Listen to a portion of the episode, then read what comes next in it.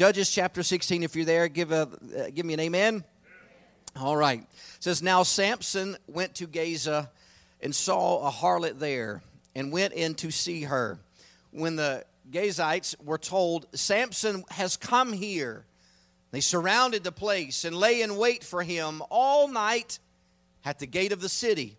They were quiet all night, saying, In the morning, when it's daylight, we will kill him.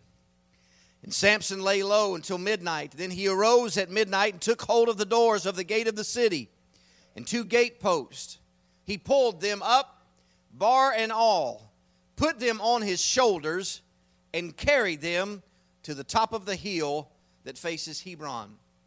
Afterward, it happened that he loved a woman in the valley of Sorek, whose name was Delilah. And the lords of the Philistines came up to her and said to her, Entice him and find out where his great strength lies, and by what means we may overpower him, that we may bind him to afflict him. And every one of us will give you 1,100 pieces of silver. So Delilah said to Samson, Please tell me where your great strength lies, and with what you may be bound to afflict you. Let's pray one for another after the reading of God's word. Heavenly Father, we thank you for your presence in this house. We thank you, Lord, for the worship that's already gone before you. We thank you, Lord Jesus, for our leadership. We thank you for our young people. Lord, I thank you for every age person in here. And God, I know that you're doing wonderful things. We celebrate your goodness. But God, I pray right now that you would remove all distractions. God, that you would remove all deterrencies and, and tendencies and things, God, that we are burdened down with in our day to day life. God, that you would give us just a few moments of reprieve and release from all of that to hear from heaven. Holy Spirit, have your way. Anoint our ears to hear what it is you're trying to speak to your people today. May our hearts leave here quickened and changed and empowered by the result of your presence being in our lives in Jesus' name. And everybody said, Amen. Here we have a very familiar passage of, story, uh, of scripture and the story of Samson and Delilah. And uh, Samson, as we know, was an extremely uh, strong man, and the power of the Lord ministered through him in great strengths and feats of strength, doing miraculous things. For example, going to the city gates and literally pulling them out of the ground and then lifting them entirely up on his shoulders and doing great feats and, and even uh, for the uh, army of God and for the people of God. God used Samson mightily. And the story of Samson and Delilah reminds us of just how important it is to guard our hearts and follow God's way. The summary from Scripture starts with Samson's birth, and he's being announced by an angel in the preceding chapter during a dark time for the Israelites.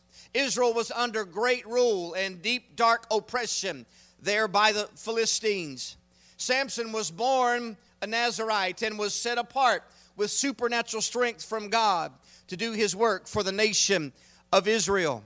However, Samson became great in his own eyes and began to pursue women outside of God's plan for his life, looking for love in all the wrong places. I got some 80s people here. All right, very good.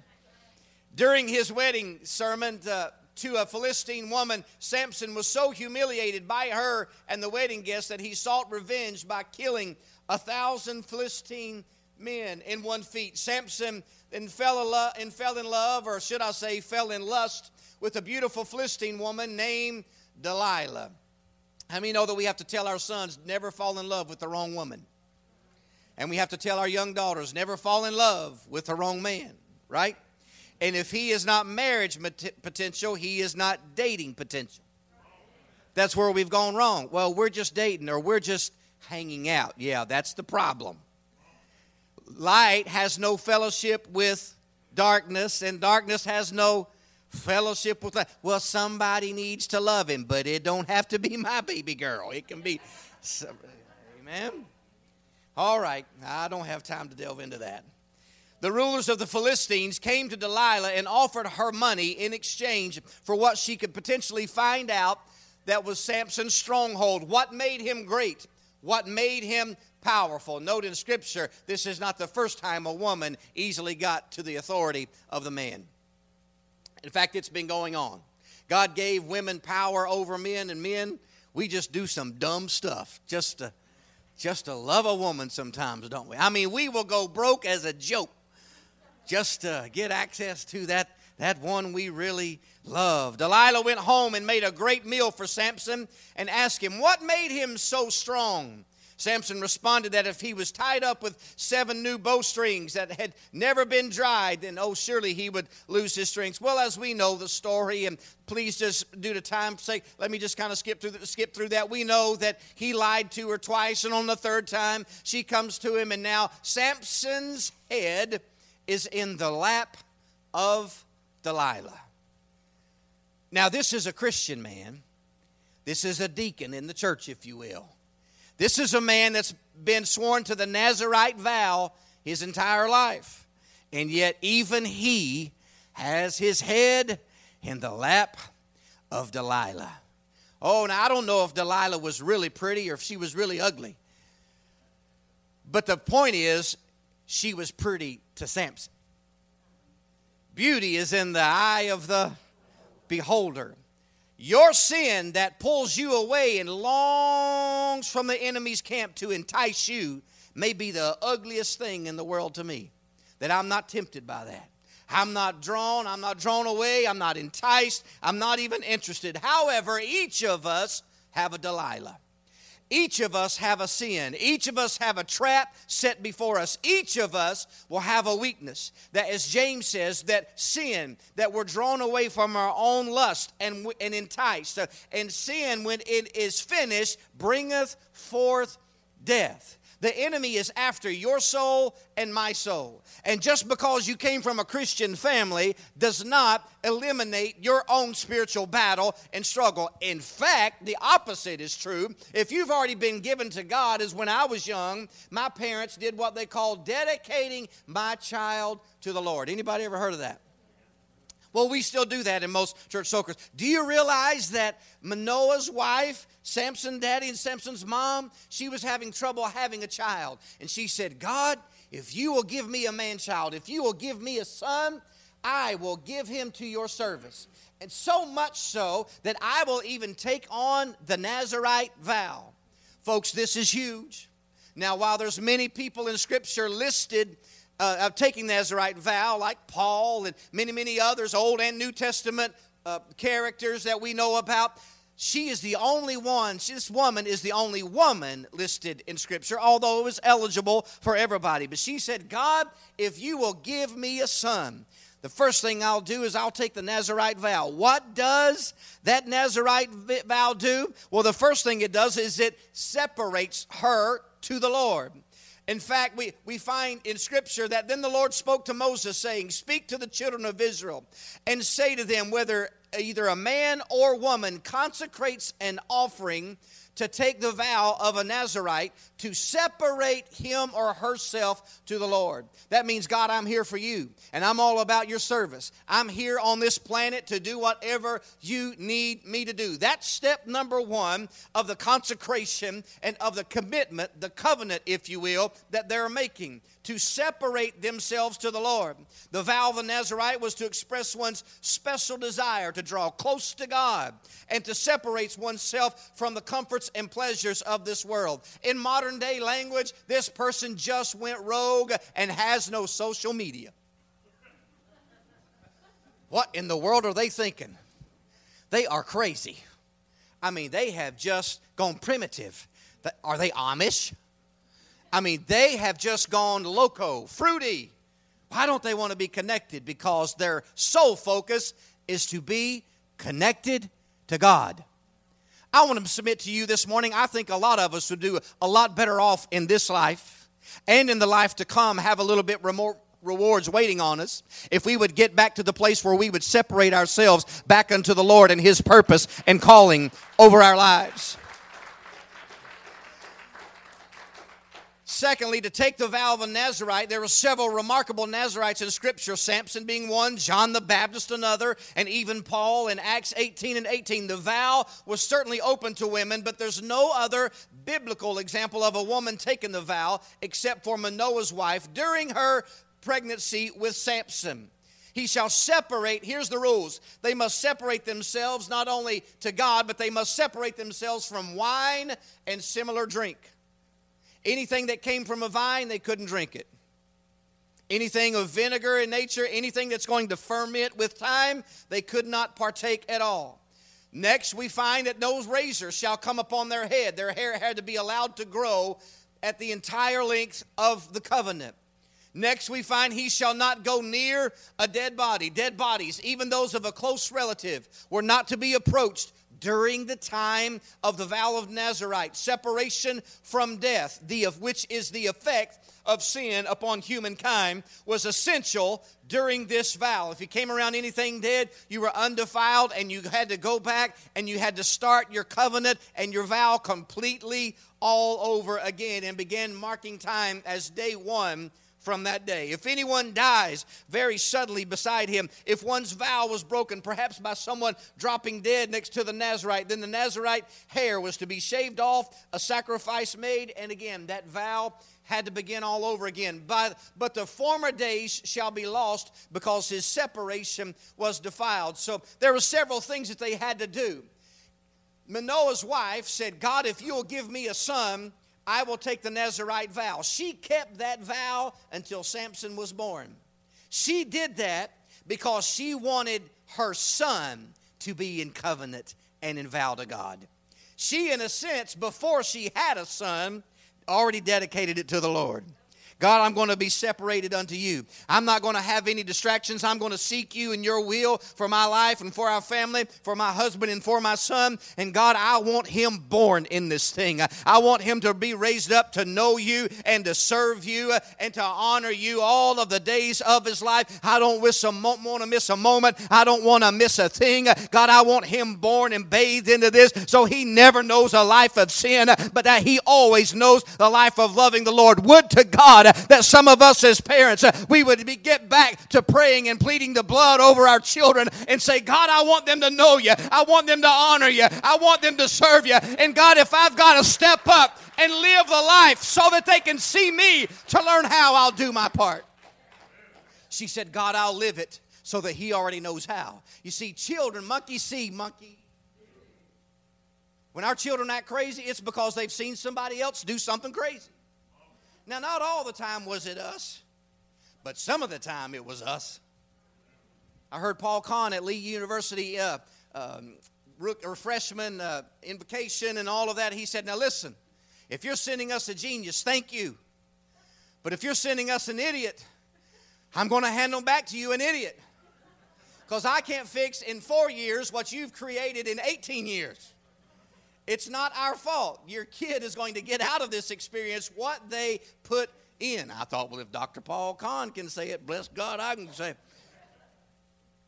We need to get back to raising our children in the ways and things of God. She did this. Samson grew up in this. And his mother did this because she wanted Samson to be born this way. So many prodigals are not in the church today because we went and we got legalistic.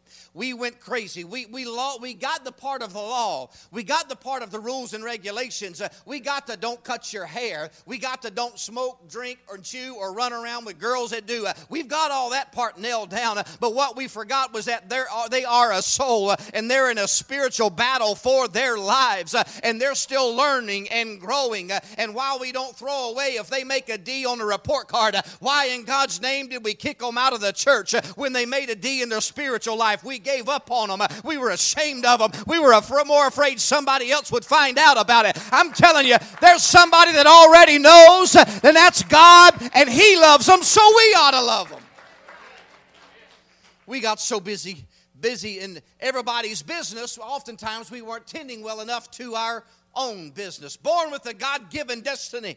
He should have always known that the Lord would be in covenant and Jehovah would always watch after him. There is uh, her way of dedicating uh, Samson unto God, taking this vow, but just like many of you and I, we've already been gav- given back to God and his service. However, we are born in the image of God and all of God's creation. And it was and is, we are created by God for God's pleasure, and we're created to have a relationship with Him. That's why sin is so prevalent because sin separates us from a relationship with God. That's why sinning often appears to be fun, but I'm telling you, it's fading uh, and it's fleeting and it only leads to death and eternal punishment. But I'm telling you, righteousness is the only way to live in the here and in the thereafter. Uh, there's coming a day that will all answer for all the things we've done. I want to be found under grace. I want Him to say, Well done, my good and faithful servant. Enter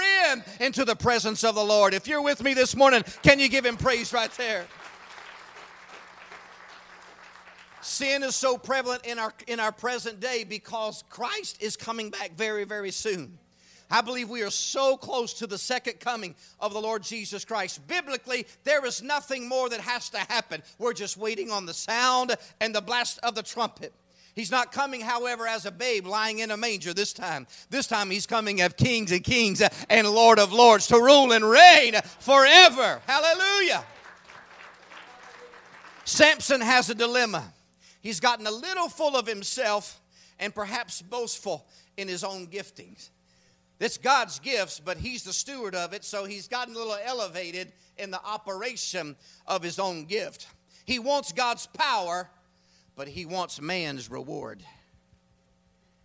He wants the love and the affection and approval of a woman. He wants all the likes and the shares and the comments to see how popular he is.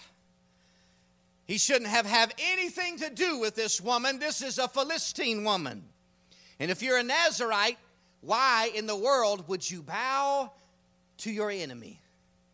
The Philistines ruled the people of Israel, children of Israel, for many, many years, fought with them. Remember, this, this is the camp where Goliath comes from the Philistine. They've ruled and had in contempt the people of God forever. How in the world could a man of God want a hoochie woman? Of all the women in the world, he ought to have something to do with that he grew up in youth group with. He should never go after this hussy. I mean, she is awful. Her daddy ain't even proud of her because her daddy would have wore a hind out had she been around a child of God. Because they're Philistines. So now we got two rebels, and I mean they are cutting up. He's got his eye on Delilah, and he won't do with him until he gets next to Delilah. Why is it sin comes knocking on our door?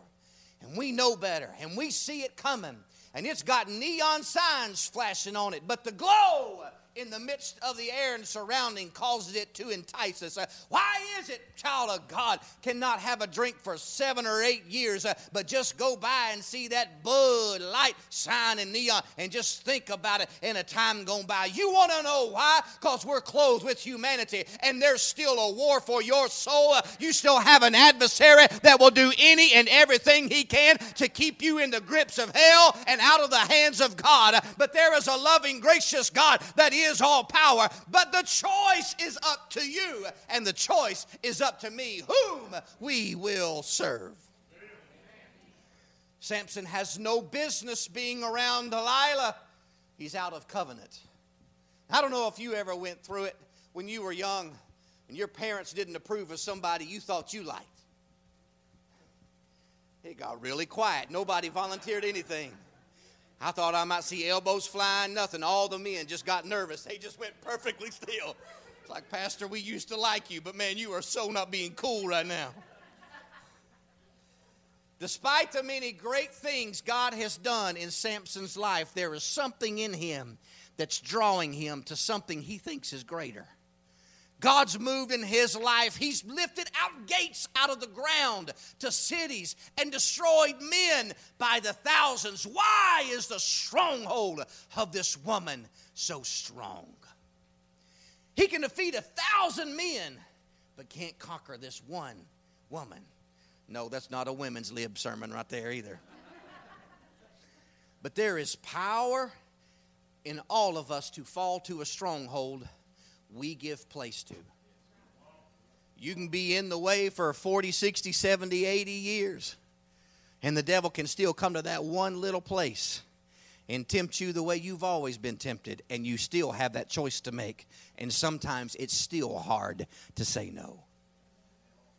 Because we are not, even though we're spirit filled, we are not superhuman. As long as you're clothed with humanity every day, Paul says, My flesh has to die daily. It's a daily struggle. He lays his head in the lap of Delilah. You know what he's doing? He's laying his head in the lap of sin only waiting for it to be cut off. It's really hard to sin if sin is not around. Oh, that's a mic drop right there. I've got that in bold print and on my notes, and I think you just missed it. It's really hard to sin if sin's not around. You want your teenager to act right? Make them go to church. Don't give them an option. Well, what if they end up not liking Jesus or not liking church? What if they end up liking beer and drugs and other people and the things of the filth of this vile world? Put them in the presence of God. Let God do His holy work. Uh, I'd rather answer to God and say, I did everything I could, than to say I did nothing and lose them to the grips of hell. It's hard to sin if no sin's around. If they're at church all the time and all they can do is read the hymn book on I'll Fly Away and He Set Me Free uh, and Heaven's Jubilee, uh, I believe I'll take that over the other stuff they've been listening to they got on their cell phone uh, and putting in their ears. I want them to know there's a real heaven, there's a real hell, and they've got to choose now, for now is the day of the Lord. My God, your, go, your kid won't go to hell in a handbasket and hate church if they have to read I Fly Away. It's going to be all right. Bring them to church. Encourage your family to get in church. Folks, the time is wrapping up. The times of game playing with God. Well, I'll go to church when I, when I choose, when I'm ready to give it up. You better get ready right now. You're not guaranteed tomorrow. I'm not, I'm not guaranteed this afternoon. In 50 minutes, the Vols take on the Auburn Tigers. And bless God, somewhere, I'm going to Brandon's house. I, he don't know it yet, but I'm going to Brandon's house. I don't have a TV yet. Dear God, I'm hurting. I'm going to Brandon's house for fellowship. Staff meeting at 1 o'clock at Brandon's house. It's really easy to sin when sin is around. Clean house. Clean up your radio. Clean up your TV. Clean up how you talk around your kids and your family. Clean up what you say. Well, I've got one heathen brother, and that's all he knows is dirty jokes. Well, in love, tell them, listen, I love you so much and I love being around. But if that's the only thing you've got to bring, bring to me, then there's going to be something changing our relationship. I love you, but I don't love that. And that's not good for me. So when you can clean it up, you and I are going to have some great fellowship. But until then, just give me a call. Let me know you're all right. But light has no fellowship with darkness. It's easy to sin when sin abounds. You clean your environment up, and it's harder to sin. Where does, where does your strength lie? Notice Samson's getting ready to sin because he's been laying in the lap of it for a while. Now, he thought he was strong when he could lie and trick her the first time. We just missed it. He lied. He's already sinned.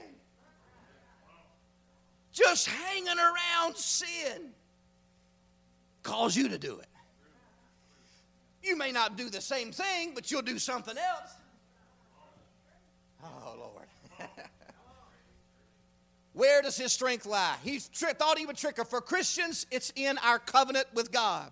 In the story, one evening as Samson slept, Delilah cut his hair off there uh, uh with the Philistines just hanging around the bushes in the corner. Here's what sin does its sole purpose is to cause you and I to break covenant with God. Verse uh, 16 When Delilah saw that he had told her all of his heart, Oh, you better be careful who you tell all of your heart to. I always had time to break that down, but I don't. She sent and called for the lords of Philistines, saying, Come up once more, for he has told me all of his heart. I, I know he's tricked us twice before, but now we, we really got him. So hurry up. So the lords of Philistines came up to her and brought the money in their hand. Then she lulled him to sleep on her knees and called for a man and had him shave off the seven locks of his head. Then she began to torment him, and his strength left him. And she said, The Philistines are upon you. Oh, Samson, Samson, the Philistines are here. The Philistines, you're a Philistine. You're one of them. Oh, Samson, wake up. These boys are here, and they're not here to be nice to you. You aren't either. Oh, my gracious. Then she began to torment him. They're here, Samson. And he woke up from his sleep and he said, I will go out as before, as all the other times. I'm going to shake myself free. But he did not know that the Lord had departed from him. See, here's where we are, Brother Jason. I believe that there's a lot of people sitting on church pews this morning, and they don't even know the Lord left a long time ago.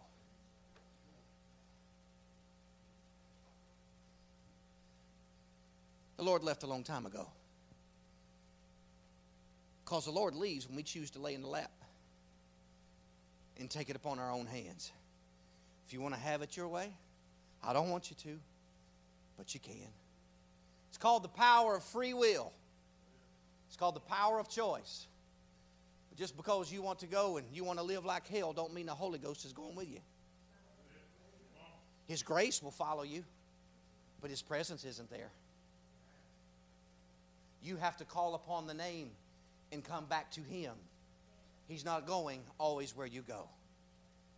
The press, he did not know that the presence of the Lord, in case you have trouble, theological and doctrinal trouble with that, read it yourself. He did not know that the Lord had left him. Imagine being so anointed.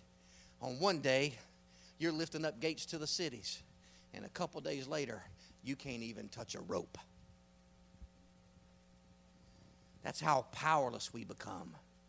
That the slightest little thing can restrict us when you're around sin too long.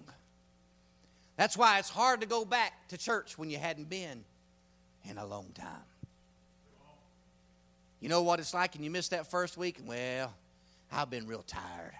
I don't think I'll go today. I'll be all right. I'll go next week. I hope you go next week. Because if you go three, four, five, and six, by the time you hit week number six, it's more easier to stay at home than it is to go. Am I telling the truth? Samson didn't know the Spirit of the Lord had departed.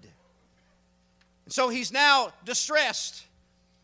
He's now perplexed. He don't know what's going on. He doesn't know what to do. Then the Philistines took him and put out his eyes and brought him down to Gaza. They bound him with bronze fetters and he became a grinder in the prison.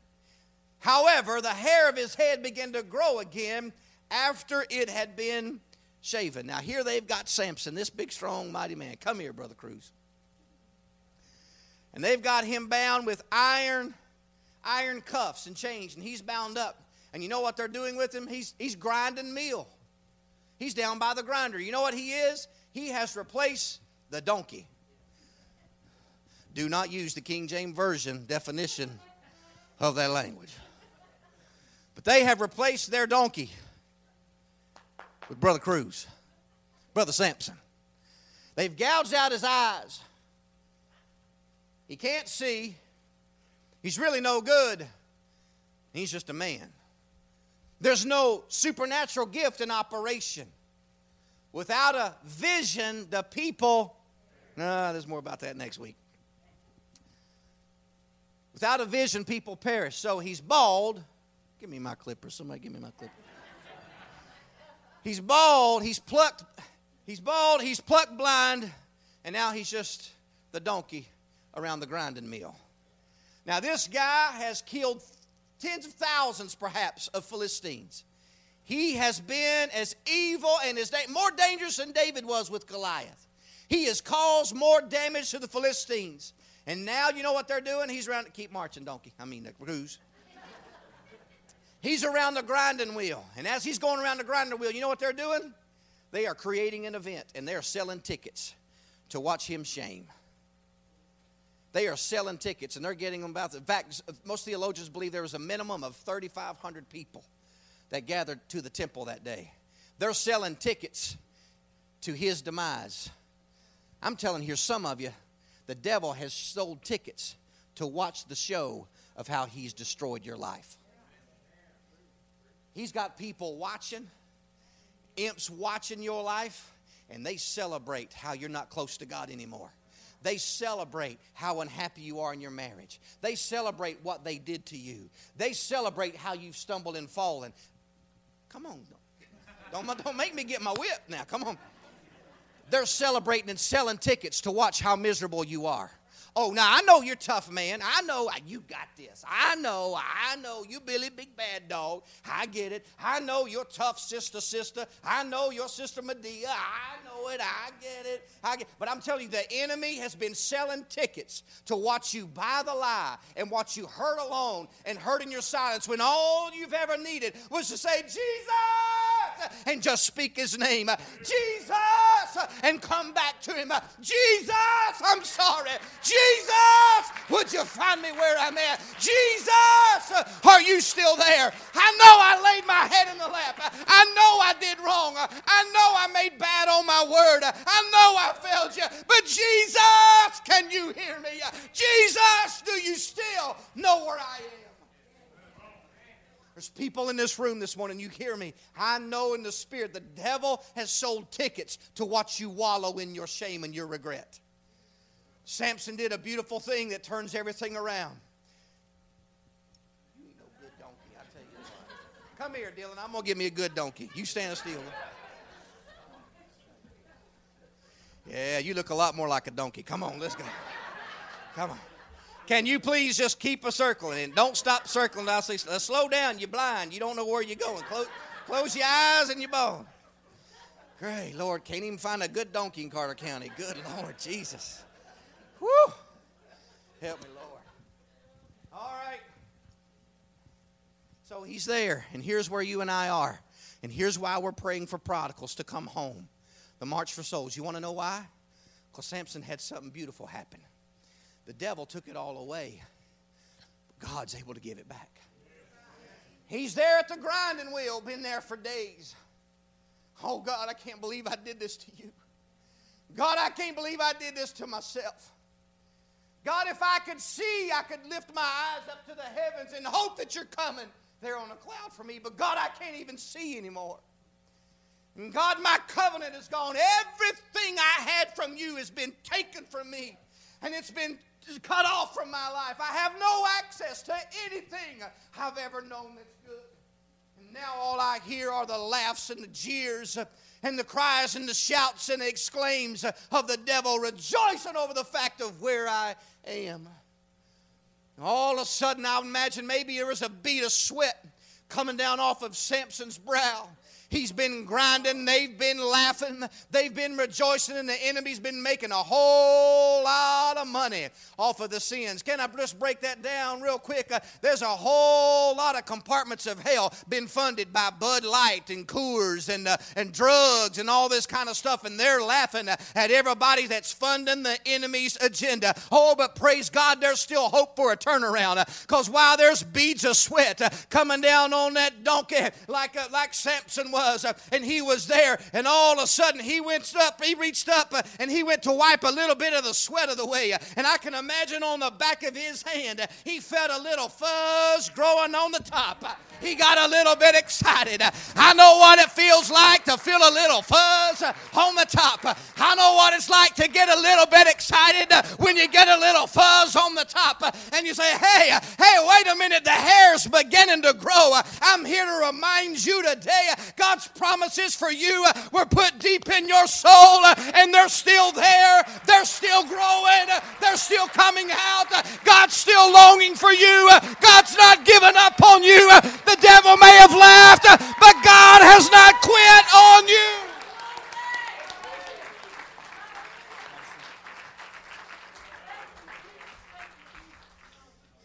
My question to you this morning is why have you given up on yourself? Okay, so you don't see things like you used to see them anymore. Okay, so there's nobody else there. There's no fan club cheering you out, praising you every time you do something good. So you feel broken down and you're just there, the spectacle of the enemy at the grinding wheel. Let me remind you this morning I want you to look and say, Ask God for a sign that there's still his word down deep in his heart that there's something down deep and there was something down deep inside of samson and you've got to understand it was more than just physical hair. What it reminded him of is there's still god that redeems and restores and heals uh, and heals the brokenness uh, and repairs and renews everything uh, within our lives. He knew this god and he knew he'd walked away, but he knew if he was ever going to survive, he had to find him again. So God sent him a sign, Brother Bill, and he let his hair grow again. He let him feel a little bit of sense of promise, a little bit of hope. It's going to be all right, son. And he felt, reached out, and he felt the hair was beginning to grow all over again. Now, he could never look in the mirror again and see if it was pretty or not. But I would imagine at this, at this point in time of his life, he didn't care. He was just glad to know that there was something put on the inside of him that still had the potential to come out of him. And his whole life he had lived under this vow. And if the one thing that symbolizes his strength began to come back and began to renew, let me tell you from heart to heart this morning, you're sitting here, your palms have been sweaty, and God's already touched and moved on your heart this morning. You know that you need to get closer with God. God's letting your hair begin begin to grow uh, to give you a sign of hope that He still loves you, uh, He still cares, uh, and all of the great things that's been put into your life, God still wants to put on display for His glory in your life. Can you give the Lord praise this morning? God's not giving up on you. Here's how the devil works. I need three chairs. Can anybody give me three chairs? All right, I tell you what, no, I don't. I'll do it this way. Come here, Cody. Come here, Cody, and let me have. Uh, let me have a couple more. Let me pick on. Let me pick on a couple more. Come here, Zach. All right, come here, Jason. You get in the middle. You won't be, get on each side of him. We are triune beings. We are body, we are soul, and we are spirit. You got that? There's times your soul can be fine, you're happy, everything's good, but your body's sick. You're okay. There's times that you're you can feel good and you can be happy and your spirit's in great shape. If your spirit gets broken, your soul and body go along with it. Your soul gets wounded and your body is going to respond sadly.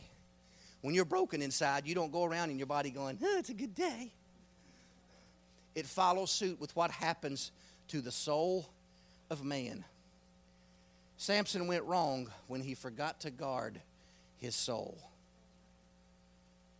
Here's how the enemy works. Give me, give me a good enemy. Come here, Ivan. You're a formidable opponent. And here's what the enemy does he speaks lies to your soul. He tells you you're no good. He reminds you you messed up. He reminds you you've lost years in this whole wrestle. He reminds you you've sinned. He reminds you of the private things in your mind that you wrestle with that nobody knows about. He's the accuser of the brethren, the Bible says. That's who you are. You low down good for nothing. What he does is he attacks your soul. Because if you're saved, he can't cross the bloodline. If you're a child of God and you've ever said, Lord, forgive me of my sins, would you please come into my heart? I believe that you died, buried, and was rose again. Will you please come be the Lord of my life? He can never, ever undo that. He can never change that in the spirit. But here's what he will do he will attack your soul and send every lie he possibly can. So what he does to Samson, Samson, look at this pretty little thing I've got over here. Yeah, look, look at this pretty little thing. And he begins to lie, and all of a sudden Samson says, Yeah, but she's not a Nazarite. I'm a Nazarite. I've kept the Nazarite vow. I'm a child of God. I don't need that. Oh, but look how pretty she is. Look how sweet she is. And all of a sudden he, yeah, she ain't too bad, is she? Well, actually, you know, I think you're right. I really think she's pretty. Come here, Michaela. Hey, she ain't no Delilah. This is for illustration purposes only. Okay? So the enemy presents in front of Samson soul. Your soul is your mind, your will, and your emotions. What you think about, your body will do. You don't turn a light switch on without your mind telling you, flip, use your finger, flip the light switch on. It's in there. What you think about, you will do. Body, soul, and spirit. Mind, will, emotions. How you feel about a thing is how your body responds. Case in point, Jeff Raznick, I love you with my whole heart. Don't line up. That's an oxymoron, right? Jeff, I love you with my whole heart. You're a good man. That's lining up. My body will do what my soul tells it to do. Okay? So what he does is he's put this here body, soul, and spirit. Now his soul is tormented, he's vexed, and all he can think about is this girl. All he can think about, have a seat, you did a good job. Donna, all he's thinking about is his this girl. Enemy just has to put one thing in front of you, and you'll get infatuated and enamored about that one thing, and it will control you. Now, what your soul does, respond, come over here, accuser, you've done your job. Your soul is torn. Am I going to listen to the Spirit? And this is the man of God. Hey, don't do that. Don't do that. Look to God. Look to God. Don't do that. Don't do that. Oh, I know, but I want to do it. Oh, it feels good. Oh, it, oh, it tastes good. Oh, that'd be fun. Oh, that'd be great, whatever it is. And the body's over here, body, soul, and spirit. And body say, hey, listen, man, I'm with you. Whatever you do, I'm with you. Whatever you do. And so, body, you come with me. Because whatever soul does, your body's going to do. Right? So he says, Spirit, get away from me. Because spirit is convicting the soul. You don't need that. That's not God's plan for your life. You know that's wrong. You know you're out of covenant. You know you're headed the wrong way. Don't mess with that. Don't believe the lie. Let me another lie. You're not good enough. Well, they treat, I must be as bad as they treat me. No, you're a child of the Most High God. You're a son of the daughter of the chosen King uh, of the whole entire world, King of kings and Lord of lords. You are precious cargo. You are precious material. You are created in the very image of God. You are not what you've gone through. Uh, you're not lies uh, of what the accuser said that you were and what you've been through. You're not so broken he can't heal. You're not so wounded he can't repair. You're not so far gone he will not restore and bring you back unto Him. But the problem is, as long as your thoughts are bad and your soul is bad, you'll always be bad. If your soul is good and healthy and strengthened, your spirit and your body will be in alignment with God's plan for your life. I'm telling you, your greatest struggle is this six inch battle between your ears. It's how you see yourself. It's not how I see you, it's how you see yourself. Samson lost the image of a chosen Nazarite vow keeping man of God when he laid his head in Delilah's lap. And, folks, that's where our people, our prodigal sons and daughters, are struggling. They've got their lap laid or their head laid in the wrong lap. And they're listening to the accuser. You've done too much. You've gone too far. They don't even get you. They don't understand you. You'll never be there. It's just that's just going to be your life. Hey, you're already set in your ways. Your nothing's never going to change. They've just been that way. I don't know. They started that way in a teenager, and now he's 48, and he's just never really changed. I guess he's all going. If that's your soul, and that's what you've decided, that's what you'll get. But in the name of Jesus, uh, why can't we feel the hair beginning to grow uh, of promise and destiny over our family, over our loved ones, that God will be faithful to bring them back to relationship with God? Give him praise right there. Stand with me if you will.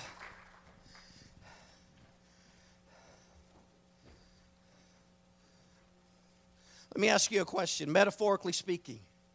When did the enemy shave your head off? What lie did you buy? What thing did you want more? What did you think was greater than his presence? That you said yes to the devil and no to God.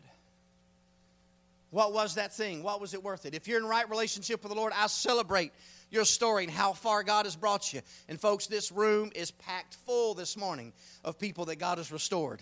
So don't tell me God can't and won't do it. Showed up too late to tell me that lie. God loves you. God wants you. He just wants you to come home. I want you to feel your hair beginning to grow. The Spirit of God. Would everybody bow your head? The Spirit of God has messed with you today and met with you. You weren't here by accident. You might have come for any number of reasons this morning.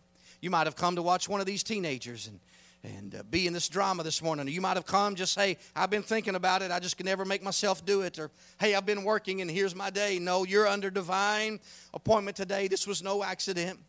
God wants to express His love to you and remind you that there's still a hope. There's something down deep inside of you that longs and needs to come out, and it's of God. It's godly. It's a godly life. It's eternal life. It's hope. It's restoration.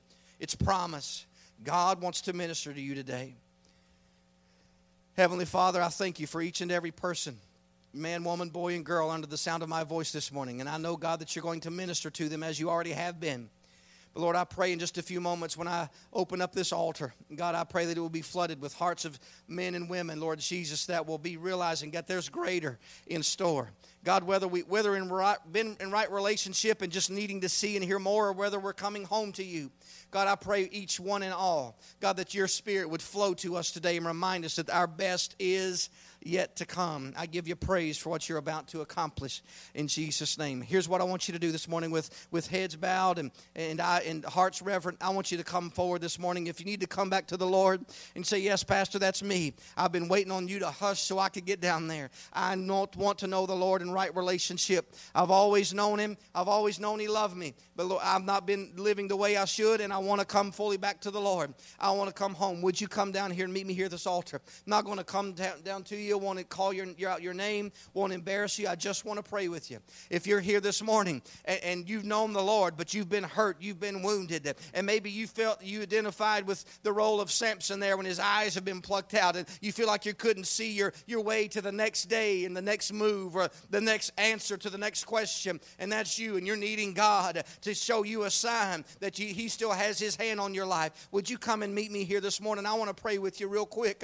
And if you're here this morning, and if you're like me, and God, I just want to make sure I live for you. I just want to make sure that I don't fall prey to sin and those things. God, I want to live a holy life. I want you to come down here with me and join me to here this morning as a signification to God. Say, God, we want more of you more than we want the things of this world and this life. God, we long and hunger more for you than anything. Would you meet me down here this morning and let's pray a corporate prayer together before we leave today? Would you come right now? Would you just step out of that aisle and would you come this morning if you need to know the Lord or you need to, for the first time, or if you need to come back to the Lord? These altars are open. If you're with me and saying, God, I'm with you, but I want to know you more, I want to feel you more. God, I want to experience you deeper and stronger. I want to know your presence, God, is there all the days of my life. Would you meet me down here this morning?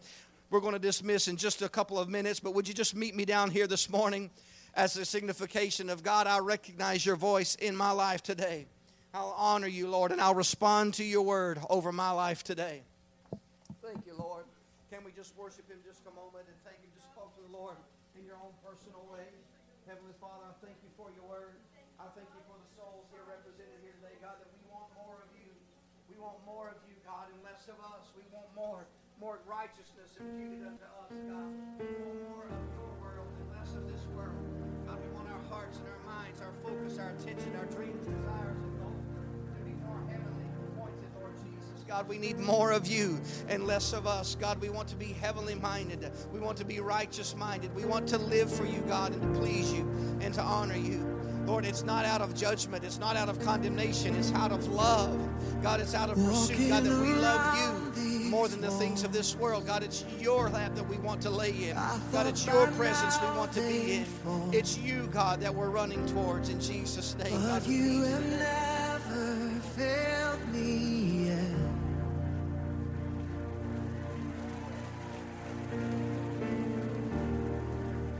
Waiting for change to come.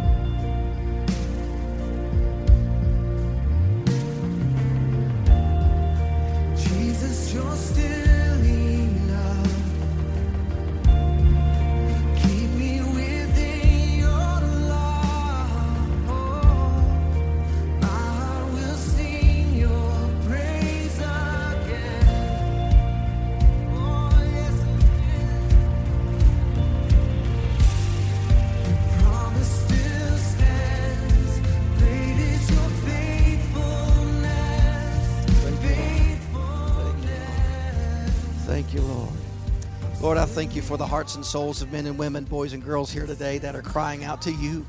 Lord, we truly need more of you and less of us, and we thank you, God, that you're directing our thoughts and our passions more heavenward. I thank you, Lord Jesus, that many are feeling the hair beginning to grow metaphorically, God. And God, we're being reminded there's still things of your spirit within us, God, that will flourish and grow and develop. Today's a new day. Today's a new start. Today's a new beginning. We're empowered today in Jesus' name. And I thank you, God, that in the last days, God, as, as the last days of Samson, Lord, he asked that you touch him one more time. And God, you empowered him one more time. And in that last battle, God, you caused him to have the defeat over the children of Israel's enemies more than any of all the other battles combined.